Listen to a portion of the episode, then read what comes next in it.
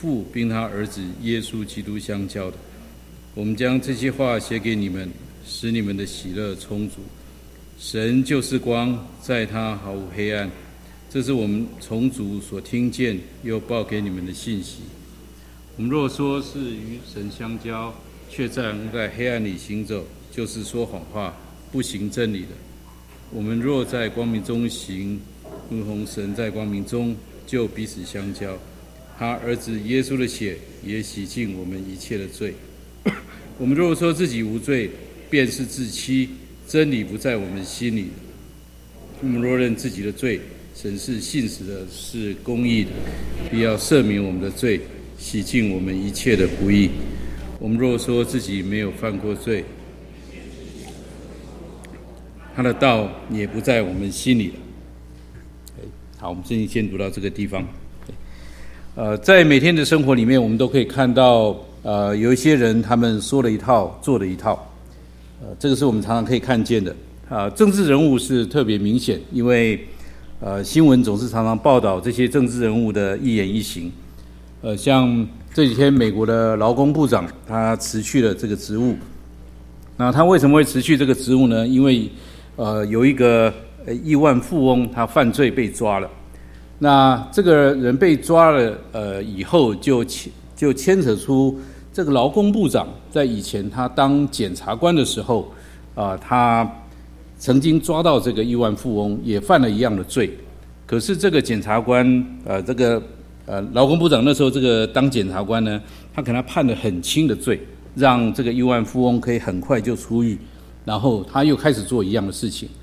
那这件事情被报道出来的时候，啊，一开始这个劳工部长他坚决他不辞职，他说这件事情他是怎么怎么对得起良心，所以呢他没有必要辞职。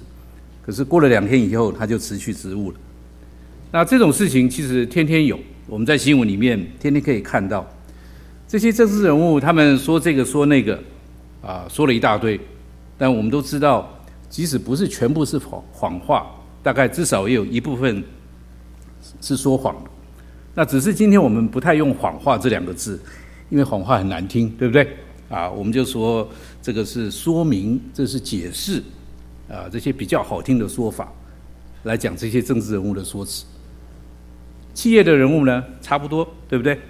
前阵子这个波音七三七 MAX 的这个飞机发生两次的空难，那到现在我们都知道，所有的七三七 MAX 的飞机全部还是停在地上，都不准飞。那这个空难一开始发生的时候，啊，波音公司怎么样？也是说东说西的啊，有开记者会、说明会，呃，怎么样？就是不承认他们的软件设计有问题、有瑕疵。为什么他们不承认？因为他们怕承担后果，他们怕承担这些责任。那一直到世界上所有的这些七三七的飞机全部都停飞了，那这个波音的总裁还出面道歉。这个波音总裁才正式的承认说，他们的设计有问题，他们的软件有瑕疵，所以必须停飞了。那弟兄姐妹，你会想，那在之前你们开记者会、说明会，那那说的那些，那叫什么啊？那叫记者会，那叫说明会。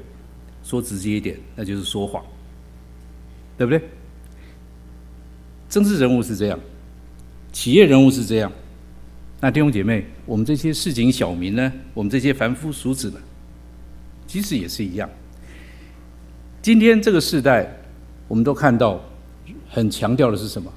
其实不论是在哪个国家，今天这个时代都强调的是怎么样推销自己，怎么样表达自己。今天这个时代也是强调了要怎么样懂得保护自己。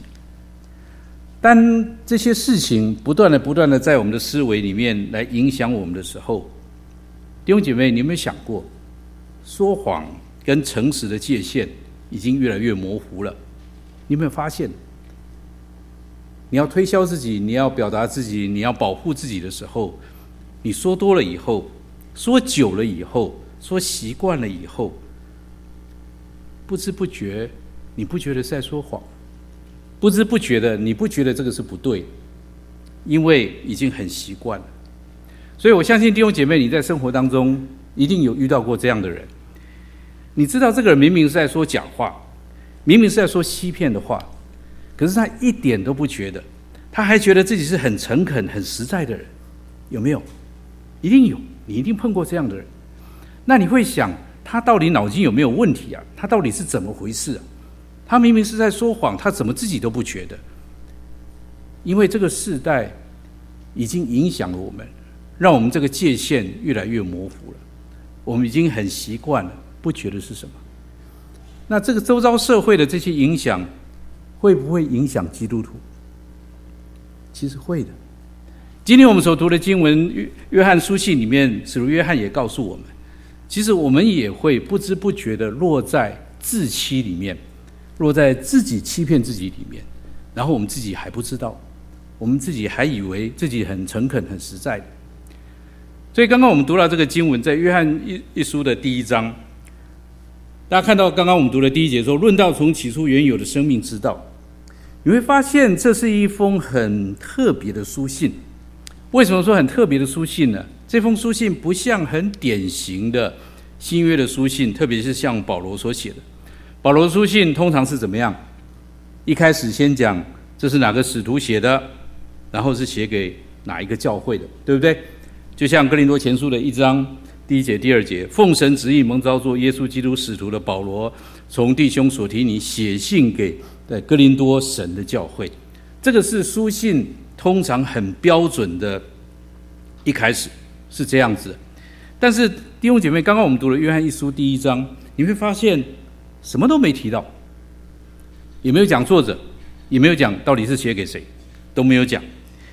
可是初代教会在很早就提到了，初代教会在很早时间就提到这三封书信，约翰书信的一二三书，很早就提到这是使徒约翰写给 教会的信，所以他们用约翰书信来称呼这三封书信。那按照教会历史的记载，使徒约翰在他侍奉的后期，他都是在以弗所。就是以弗所书的这个以弗所，在那边牧养教会，特别是在他年老的时候，他写了几本书，都是在他年老的时候写。他先写了约翰福音，后来他写了约翰书信。那在上一季我们呃在主日学，我带领大家查考启示录，我们也知道他后来被放逐到拔摩岛，拔摩岛其实就是在以弗所的外海，所以还是在以弗所的附近。那他在拔摩岛的地方，他写了启示录，所以启示录第二章、第三章很有名的启示录七个教会。那如果我们看那个次序的话，都是在以弗所附近周围的七个教会。这些教会都是约翰在那边巡回牧养他们，他很熟悉的教会。所以，假如弟兄姐妹我们能够了解这个历史背景的话，我们就可以明白。当约翰在写这个约翰书信的时候，他已经在以弗所很长的时间，他很认识这个教会啊，这些教会的弟兄姐妹，这些教会的弟兄姐妹也很认识他。那他为什么会写约翰书信呢？可能他年纪已经很大了，他不能够再巡回到处的去探望这些教会，所以他用写信给这些他所认识、很熟悉的弟兄姐妹。那既然是他很认识、很熟悉的弟兄姐妹，他也不需要自我介绍，他也不需要再讲啊，你们是哪个教会？因为彼此之间非常熟悉。所以弟兄姐妹，当我们在读约翰书信的时候，就像什么呢？就像约翰在上个礼拜他讲了约翰福音，他讲了一半，那这个礼拜他继续讲下去，他就要讲约翰书信，所以他连开场白都省了，他就直接讲论到起初原有的生命之道。所以。为什么我这次要挑选约翰书信跟大家来思想这个系列？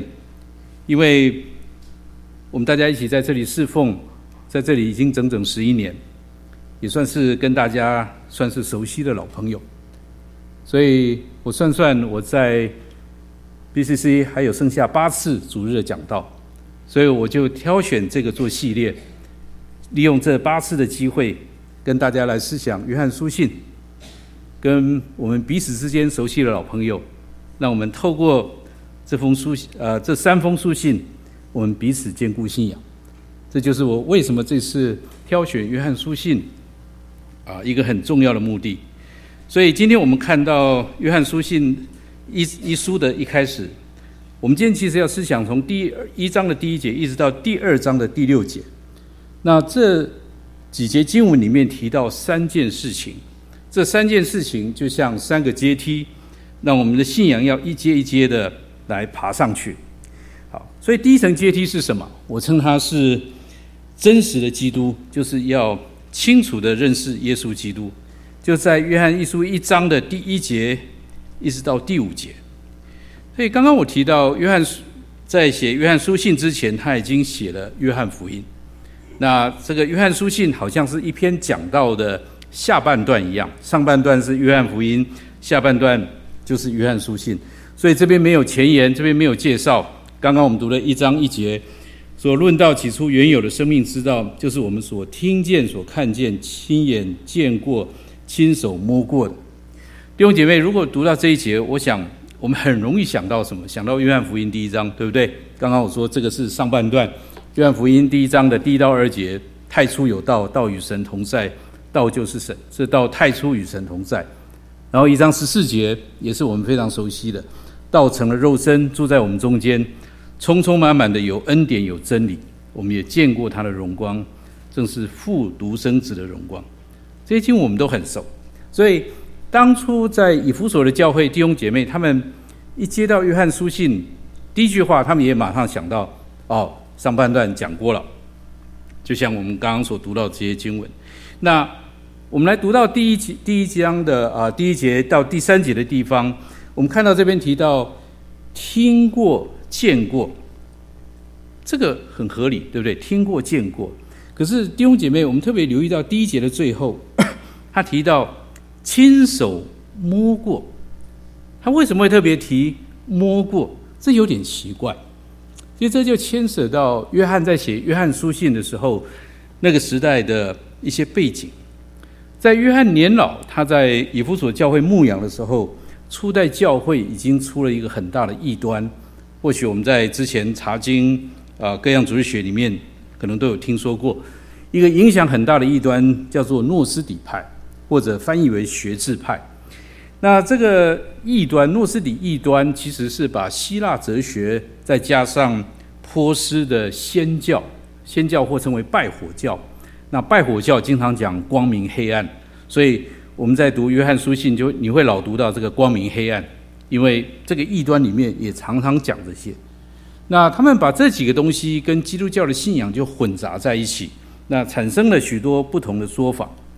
但是这个诺斯底异端有一个很基本的一个概念，这个概念说，人的肉体或者物质是败坏的，是不好的，那属灵的、智慧的才是高尚的，才是好的。这个说法看起来挺有道理的，对不对？在表面上，啊，其实也是挺属灵的样子，但其实根本上它是一个错误的教导，是一个错误的说法。因为诺斯底就从这个概念，他就继续往下推。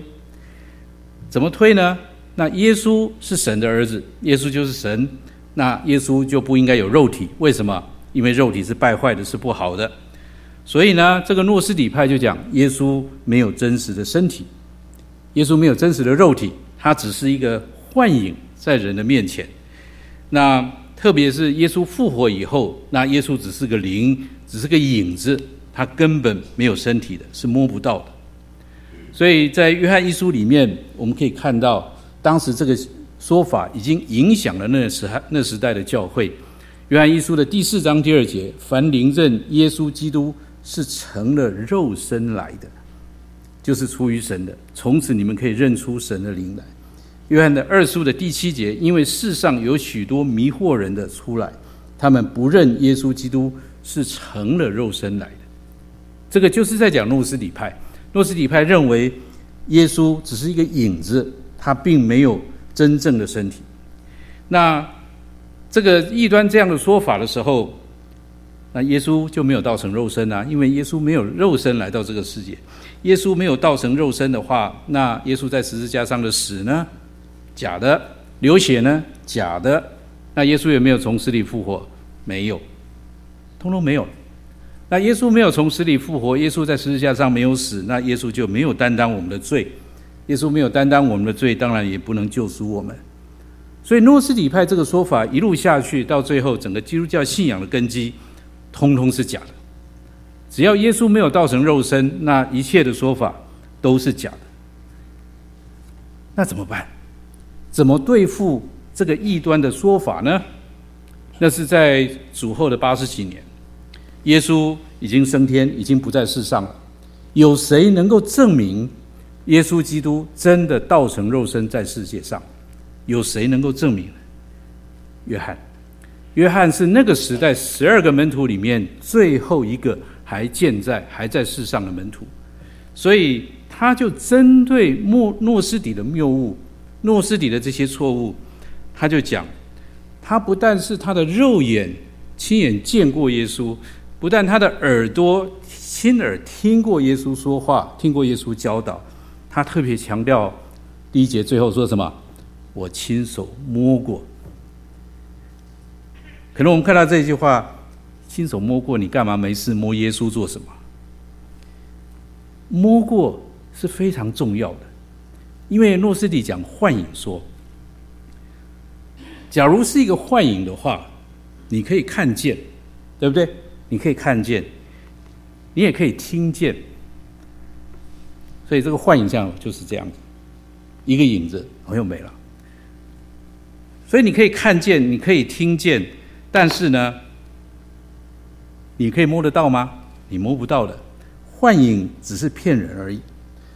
但是约翰说：“我摸到了耶稣的身体。”我摸到了耶稣的身体，其实神早就知道，神早就知道人会想出各样的办法来否定耶稣基督是道成肉身，所以在福音书里面特别记载，耶稣降生是一个什么婴孩，对不对？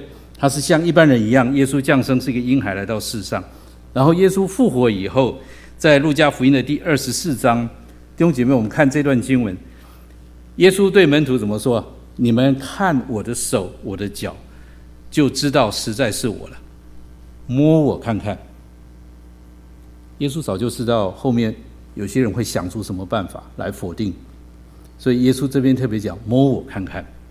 所以约翰为什么会说我亲手摸过？因为耶稣跟他讲：“你摸摸我，魂无骨无肉，你们看我是有的。”说了这话，就把手和脚给他们看，他们正喜得不敢信，并且稀奇。耶稣就说：“你们这里有什么吃的没有？”他们。便给他一片烧鱼，他接过来，在他们面前吃。耶稣为什么要吃？证明他是有肉体。要是没有肉体的，那个鱼一过来就咚的掉到地上了。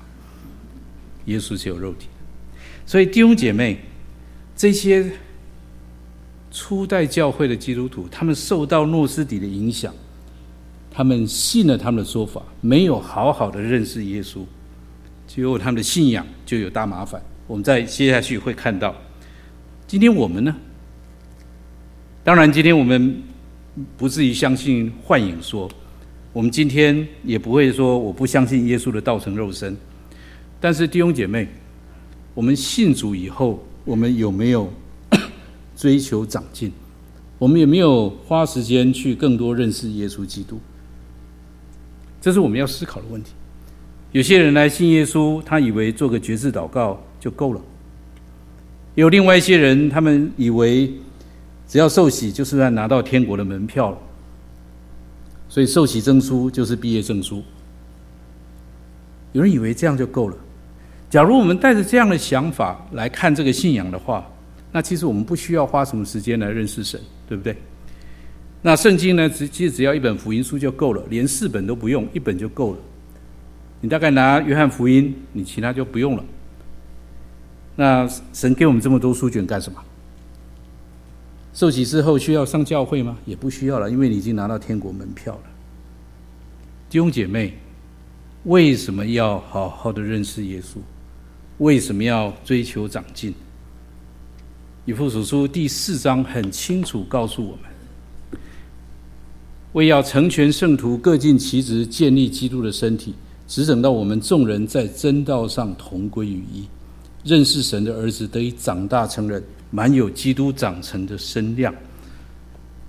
注意下面这句话，使我们不再做小孩子，中了人的诡计和欺骗的法术，被一切异教之风摇动，飘来飘去。我在这边侍奉这几年，弟兄姐妹，我们在这个教会时间比较长的，其实我们都看见，我们都看见我们当中有一些人信仰被摇动，就跟着别的教导去了，我们都看见过。我们真需要求主怜悯 PCC，不要让这样的事情在这个教会又发生、再重演。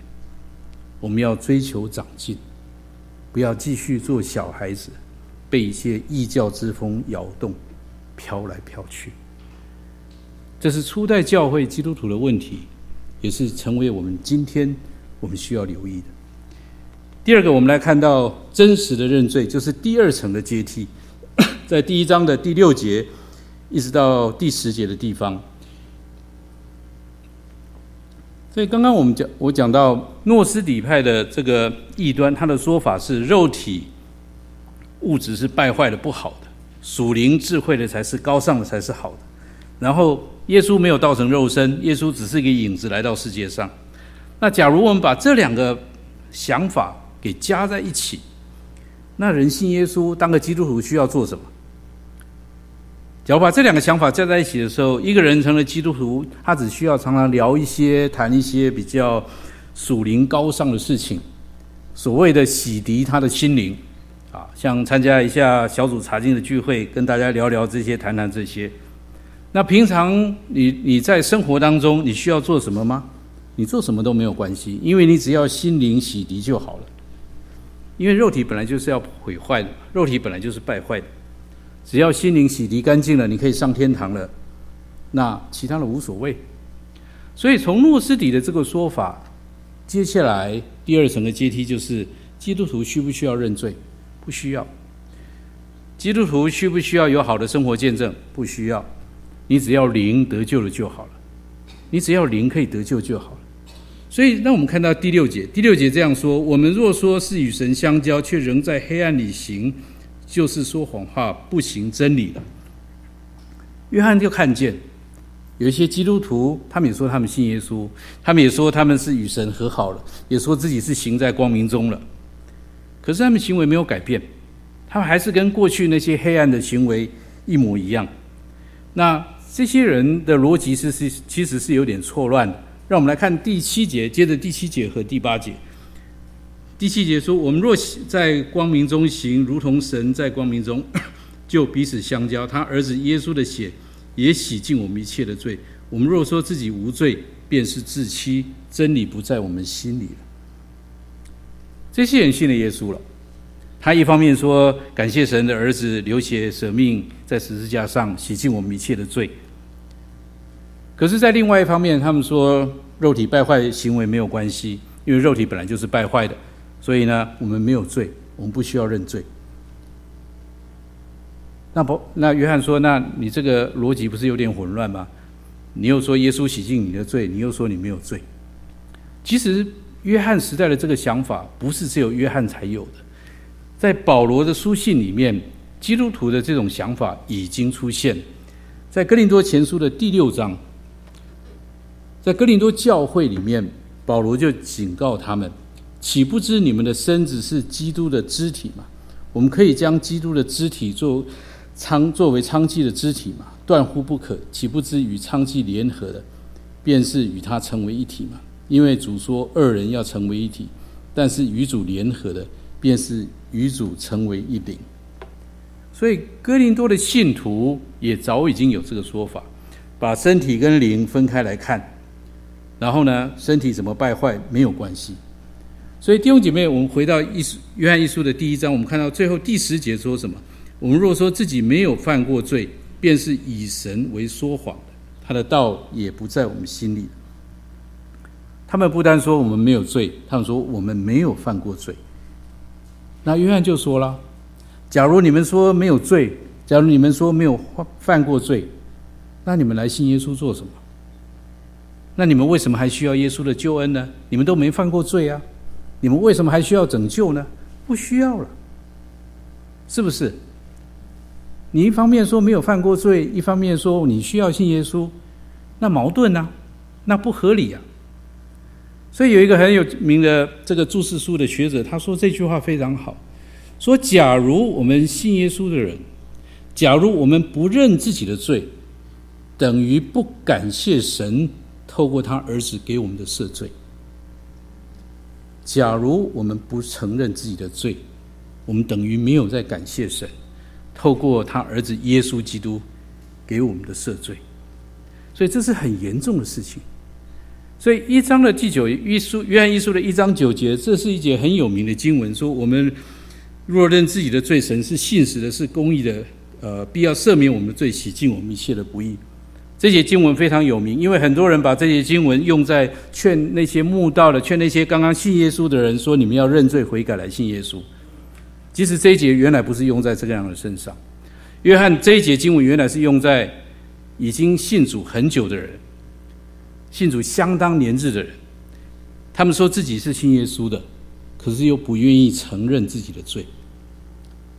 耶稣告呃，约翰就告诉他们：你们不要担心。你不要担心，说因为我认识耶稣这么久了，我才来认罪。我信信主信的糊里糊涂这么多年了，我到时候这时候我才来认罪，神会不会不赦免我呢？约翰说：“你放心，只愿只要你愿意诚诚实实的承认自己的罪，承认自己的罪，神是信实的，是公义的。意思就是说，神是公平的，是守信用的。只要你诚诚实实的承认自己的罪。”神要赦免我们的罪，不论你信耶稣糊里糊涂了多久，只要你愿意，神还是洗净我们一切的不义。弟兄姐妹，可能你听到诺斯底拜，你可能听到约翰在这里所讲的，你心里会想：今天已经教会了没有诺斯底异端了，所以今天当然也不会有这种不认罪的基督徒才对啦。那我当然更不是这种人啦。其实不一定的。不一定。实际上，今天教会里面有另外一种形式的诺斯底异端，隐藏在教会里面。我跟大家提过许多次，今天许多基督徒为了让人比较容易信耶稣，所以我们在传福音的时候，我们就讲得平安，我们就讲困难可以解决，我们就讲信耶稣好处，信耶稣好处多多。那承认自己是个罪人呢，我们就设法轻描淡写；要不然呢，我们就避而不提。为什么？我们怕把人家吓跑了。讲认罪，没有人喜欢的，所以我们就尽量不要提这些事情。我们怕把把这些人给吓跑了。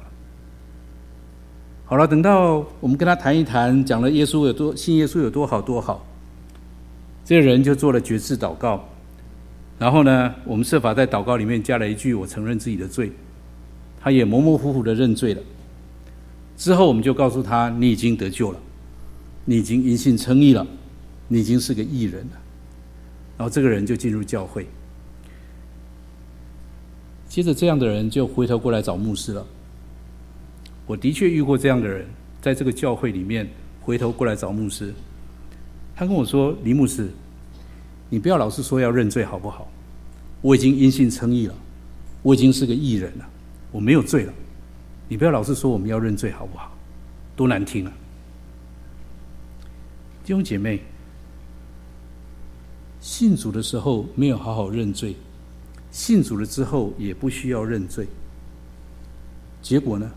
结果就像第十节所说的：我们若说自己没有犯过罪，那是谁有问题？神有问题，神老是说我是罪人，那神在说谎，是神有问题，这不是跟诺斯底差不多吗？这样的诺斯底形式还藏在教会里面，还藏在教会里面，还不断的在发生。弟兄姐妹，假如当初带领你信主的人没有帮助你好好的认罪，好好的对付认罪这件事情。今天既然圣经教导我们了，你就好好去对付这件事情。不论你信耶稣多久了，你都可以好好的去对付这件事情。不要老是说，可是当初带我信耶稣的人，他是说这样，他是说那样。不要老是说那样的话。我请问你。你的得救是神说了算，还是带领你信耶稣的人说了算？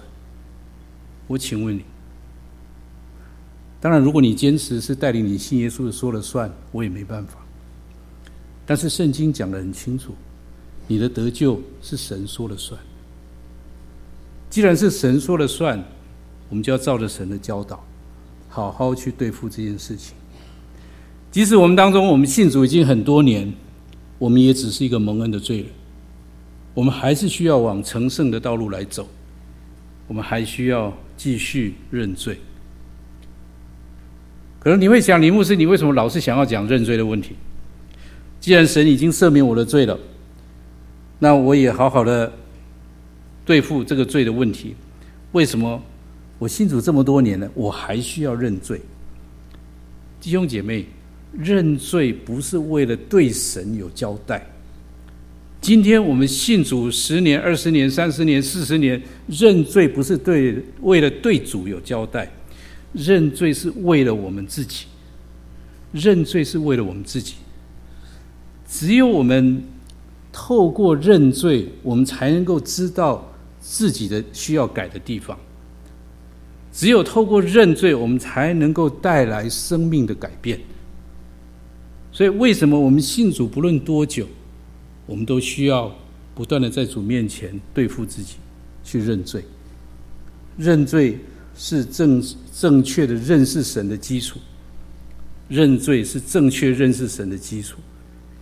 我们有没有这样做呢？我盼望我们多听神的话，少一点听当初带我们信主那个人的话。真的，是神说了算，不是人说了算。我们要面对的是神，我们不是面对人。我们最终要面对的是神，不是吗？最后，我们来看到第三层的阶梯，就是真实的生命，在第二章的第一节到第六节，我们一起来读这一段好吗？第二章的第一节到第六节，我们一起同声来读第二章第一节到第六节。我们一起来，我小子们呐、啊，我将这些话写给你们，是要叫你们不犯罪。若有人犯罪，在父那里，我们有一位中保。就是那义者耶稣基督，他为我们的罪做了挽回祭，也是为补天下人的罪。我们若遵守他的道命，见是说认识他；人若说我认识他，却不遵守他的诫命，便是说谎话的。真理也不在他心里。凡遵守主道，爱神的心，里面实在是完全的。从此，我们知道我们是在主里面。人若说他住在主里，就该自己照主所行的去行。所以，刚刚我们看到的第一层阶梯、第二层阶梯，我们来想一想：假如一个人自称是信耶稣的，他是一个基督徒，可是他又接受了诺斯底异端的说法。肉体物质是败坏不好的，属灵智慧才是高尚的。他又相信耶稣只是个影子，没有真正的道成肉身，他也没有好好去认罪悔改。他认为自己不需要认罪。这样的基督徒一路下来到最后，他就变成是一个很会说，但是却没有实际生活见证的基督徒。他没有真实的生命。所以，约翰针对这样的人，他就提到有两个方面。刚刚我们读的第一节到第六节，在第三、第四节的地方，他提到的头一个方面，因为这些接受了诺斯底异端的人，他们就讲我们认识神。在第三节说，我们若遵守他的诫命，就晓得是认识他。第四节说，人若说我认识他，却不遵守他的诫命，便是说谎话。真理也不在他心里。这些人说他们认识神，那为什么会说认识呢？因为诺斯底他们有一个说法，说你们一定要跟随我们，我们才能够帮你找到真正智慧的源头。而且他们还给这个智慧的源头取了个名字，叫做 Aeon。那其他的教会、其他教导的都不对，只有跟着我们才你才找得到这个 A 哦。那约翰说。你说你认识神，认识神不是光你眼睛去读圣经，认识神也不是光你耳朵去听一听，也不是光你嘴巴讲讲，或者脑子去想一想。这些都需要。但是约翰说认识神是什么意思？他讲两次，他讲两次，第三、第四节他连续讲两次。认识神是遵守他的诫命，认识神就是遵守他的诫命。你要是没有遵守主的诫命，你光讲那些属灵的术语，都是说谎话。其实耶稣一样早就讲过，在登山宝训的最后，我们很熟悉的马太福音的第七章二十四到二十七节，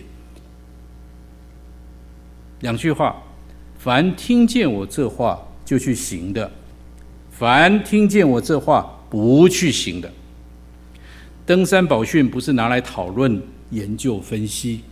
耶稣在登山宝训的结论说得很清楚：登山宝训是拿来遵行的。所以你光讲认识神，你却不遵行主的道，不遵行主的话，那不叫做认识神。约翰接的第二个方面，就是在第五节跟第六节，这些人也说的神神秘秘的。他们说什么呢？住在主里面。第五节说：“凡遵行主道的，爱神的心就在他里面，才是完全的。从此我们知道，我们是在主里面的。人若说他住在主里面，就该自己照主所行的去行。”这些人也弄出了一个名词，叫“住在主里面”，听起来挺属灵的，但是也挺难懂的，对不对？那到底什么是住在主里面？其实弟兄姐妹，今天你思想这段经文，你会发现，诺斯底异端其实今天还在。诺斯底异端他们所用的做法，跟今天的灵恩派还有点像。他们都会弄出一些很特别的语词说法，他们用的那些词，让你觉得他们的档次高一点。然后呢，他们也比较特别。你听他们老讲那些术语的时候，你还觉得他挺羡慕他们的。他们住在主里面，我好像住在主外面。就是他们是住在主里面，你会担心我是不是落后了？你是不是担心我是第二档次的基督徒呢？为什么他们可以在里面，我在外面？约翰在这里回答我们：住在主里面没什么特别的，住在主里面没什么神秘的。什么叫住在主里面？你老老实实的遵守主的道，照主所行的去行。在为人处事，在个性上去改变，那叫做住在主里面。所以教会历史两千年，其实诺斯底的手法没有消失，而且诺斯底的手法越来越高明，越来越隐藏，让我们更难发现。如果我们不仔细去思考，我们还是一直跟着。就像我刚刚一开始所提到的。今天这个时代强调的是什么？你要怎么样推销自己？你要怎么样表达自己？你要怎么样保护自己？这些听起来都没有错，是不是？都没有错。可是，如果你去留意的话，那个诚实跟说谎的界限已经模糊了。你讲久讲习惯了以后，你也觉得挺像那么回事的。这些会不会影响我们？会，这些做法、这些模式，其实都在影响这个时代的基督徒。所以我我跟许多弟兄姐妹有分享过，一个星期你在工作的场合多久？至少四十个小时。一个星期你在教会多久？两三个小时。请问哪一边的影响比较大呢？当然是你在工作的场合，你在这个世界，你所被影响的。所以今天有时候我们不知不觉也跟诺斯底异端一样，我们也会讲一些很动听、很感人的语词，认识神，住在主里面，或者像我们所唱的诗歌，有些词挺感人的。但是约翰要问我们，弟兄姐妹，约翰在这里问我们：你的日常生活，你的为人处事有没有好好的遵守主的道呢？你的做人做事有没有改变？假如没有的话，约翰很不客气的跟你说，你在说谎话。约翰很不客气的说，你在说谎话。不要用什么去掩饰，不要用什么理由去辩解。约翰说：“你在说谎话。”记得我在台湾侍奉的时候，我们教会在奉献，呃，跟我们教会不太一样。我们教会奉献呢，都是固定唱一首歌，叫《奉献我所有》。我们的生命圣诗也有。那那首歌英文就叫《I Surrender All》，我奉献我所有的。那我在那个教会几年时间，有一次教会有一个年纪蛮大的执事，就来来找我。他说：“李牧师，我们可以不要唱那首歌，因为老唱，每个礼拜都固定唱那首歌，大家也就哼哼哈哈都都会背的跟着唱。”他说：“李牧师，我们不要唱好不好？我们至少好歹换一下，因为我根本没有奉献我所有，我唱了越唱越心虚，我唱不下去，我没有做到。其实我为这个老弟兄还蛮感恩的，他唱的时候他会想想我做到多少。”约翰就是要我们去想这个问题。我们这样说，我们这样唱，我们这样祷告，但是我们有没有去做呢？还是我们已经很习惯这些语词，我们也朗朗上口？所以约翰在这边说：假如我们这样做，我们是在说谎。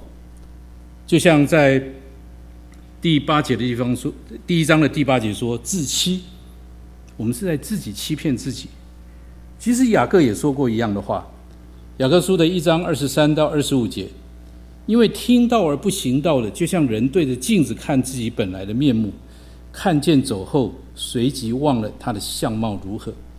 唯有详细查看那全备使人自由之律法，并且时常如此，这人既不是听听了就忘，乃是实在行出来，就在他所行的事上必然得福。这边我特别用红色标出来，看见走后，随即就忘了他的相貌如何。那是不是这个人得了健忘症了？其实不是这个意思。这边的意思是什么？这边意思是，假如我们光会听，光会讨论圣经的教导，讨论的头头是道的，好像我自己都做得到那些事情。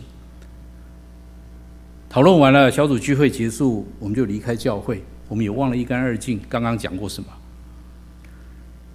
有时候我跟师母我们在家里邀请弟兄姐妹来吃饭，那师母很会做菜。那我跟她结婚三十多年，我也在旁边看。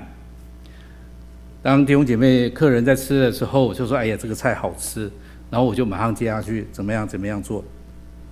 所以师母常说我做的一呃说了一口好菜，我是说了一口好菜，到现在做菜还是不行。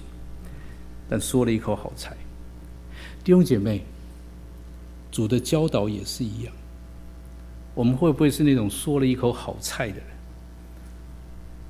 我们只会讲，就像雅各在这边说的：为什么要去行？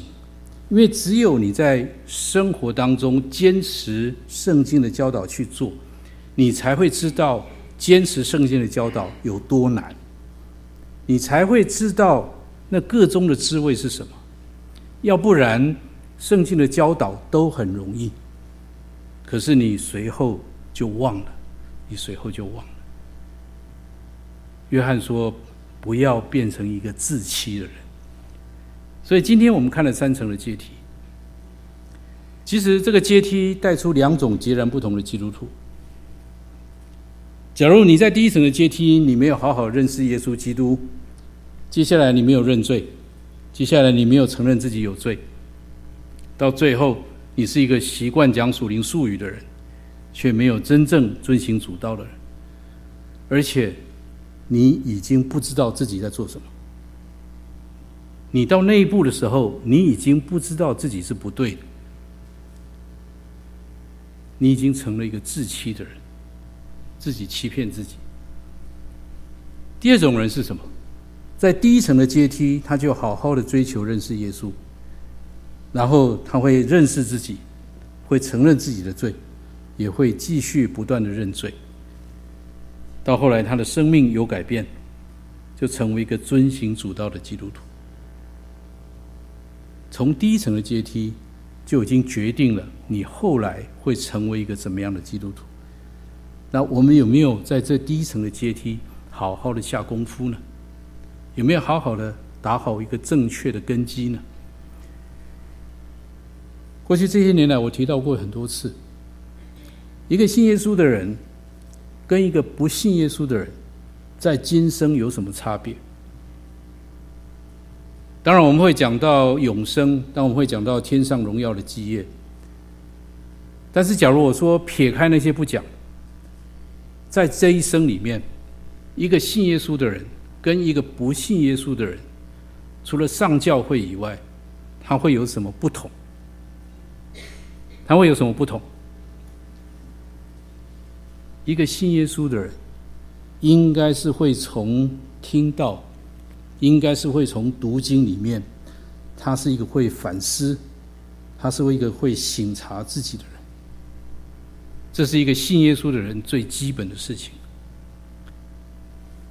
假如一个信耶稣的人，他是一个不会反省自己，而是欺骗自己的人，那么我要说，这样的人比不信耶稣的人更可怜，因为他在骗自己。那不信耶稣的人至少还活得诚实一点，但信耶稣的人还活得虚假一点，是不是？你是哪一种基督徒？那我们低头来祷告。天父，当我们想到使徒约翰看见他所牧养教会的弟兄姐妹被异端、被邪说来摇动，甚至有人已经跟着去，他心里伤痛，他迫切的劝勉他们。主啊，愿这个世代，我们每一个人，我们也能够再一次来听见他对我们说话。愿你借着约翰，也来提醒我们：诺斯异诺斯底异端其实从来没有过去，从来没有消失，只是用不同的包装，还是出现，还是在引诱我们，还是在欺骗我们。主啊，愿你来继续恩待这一群你的羊群，恩待这群弟兄姐妹。主啊，让约翰书信的劝勉就在我们当中，让我们少一些被异教之风摇动的人，多一些追求认识耶稣基督、站立的稳的人。主啊，只有你能够保护教会，也只有你。能够保护这群羊群，就求主的话语继续动工在我们心中。特别求你给我们有一颗柔软、一颗软化的心，不要再让我们用过去的所经过的一些事情来给自己找理由。那当初带我信主的是怎么说？当初那个是怎么说？那个是怎么说？主啊，让我们回到你面前。让我们好好去明白主怎么说，以至于我们可以来面对你，以至于我们与得救的恩相称，以至于我们有一天见你面的时候，我们是对得起你的人，是忠心的良善的仆人。祷告奉耶稣圣名来求，阿门。